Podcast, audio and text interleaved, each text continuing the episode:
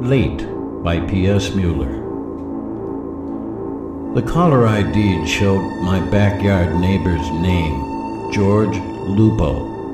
Over the ten years my wife and I have lived here, George has never called.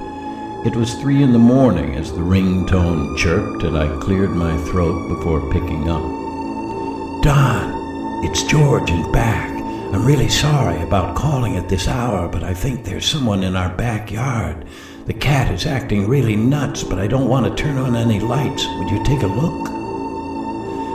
I told him sure thing as I raised the bathroom shade and put on my glasses.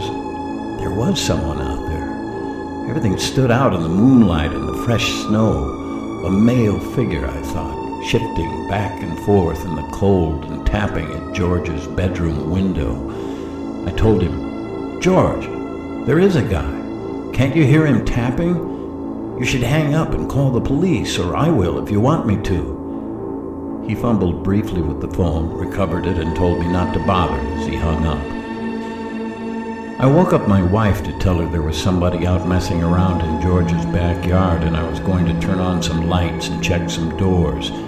She was instantly awake.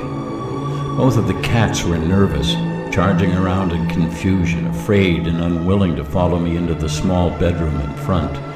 Ordinarily, that's where they are in the middle of the night, scanning for rabbits and deer from the window. Leaving that room dark, I edged up to the window to look across the street at Cindy and Rachel's place. I saw the clear outline of a man outside of their front picture window.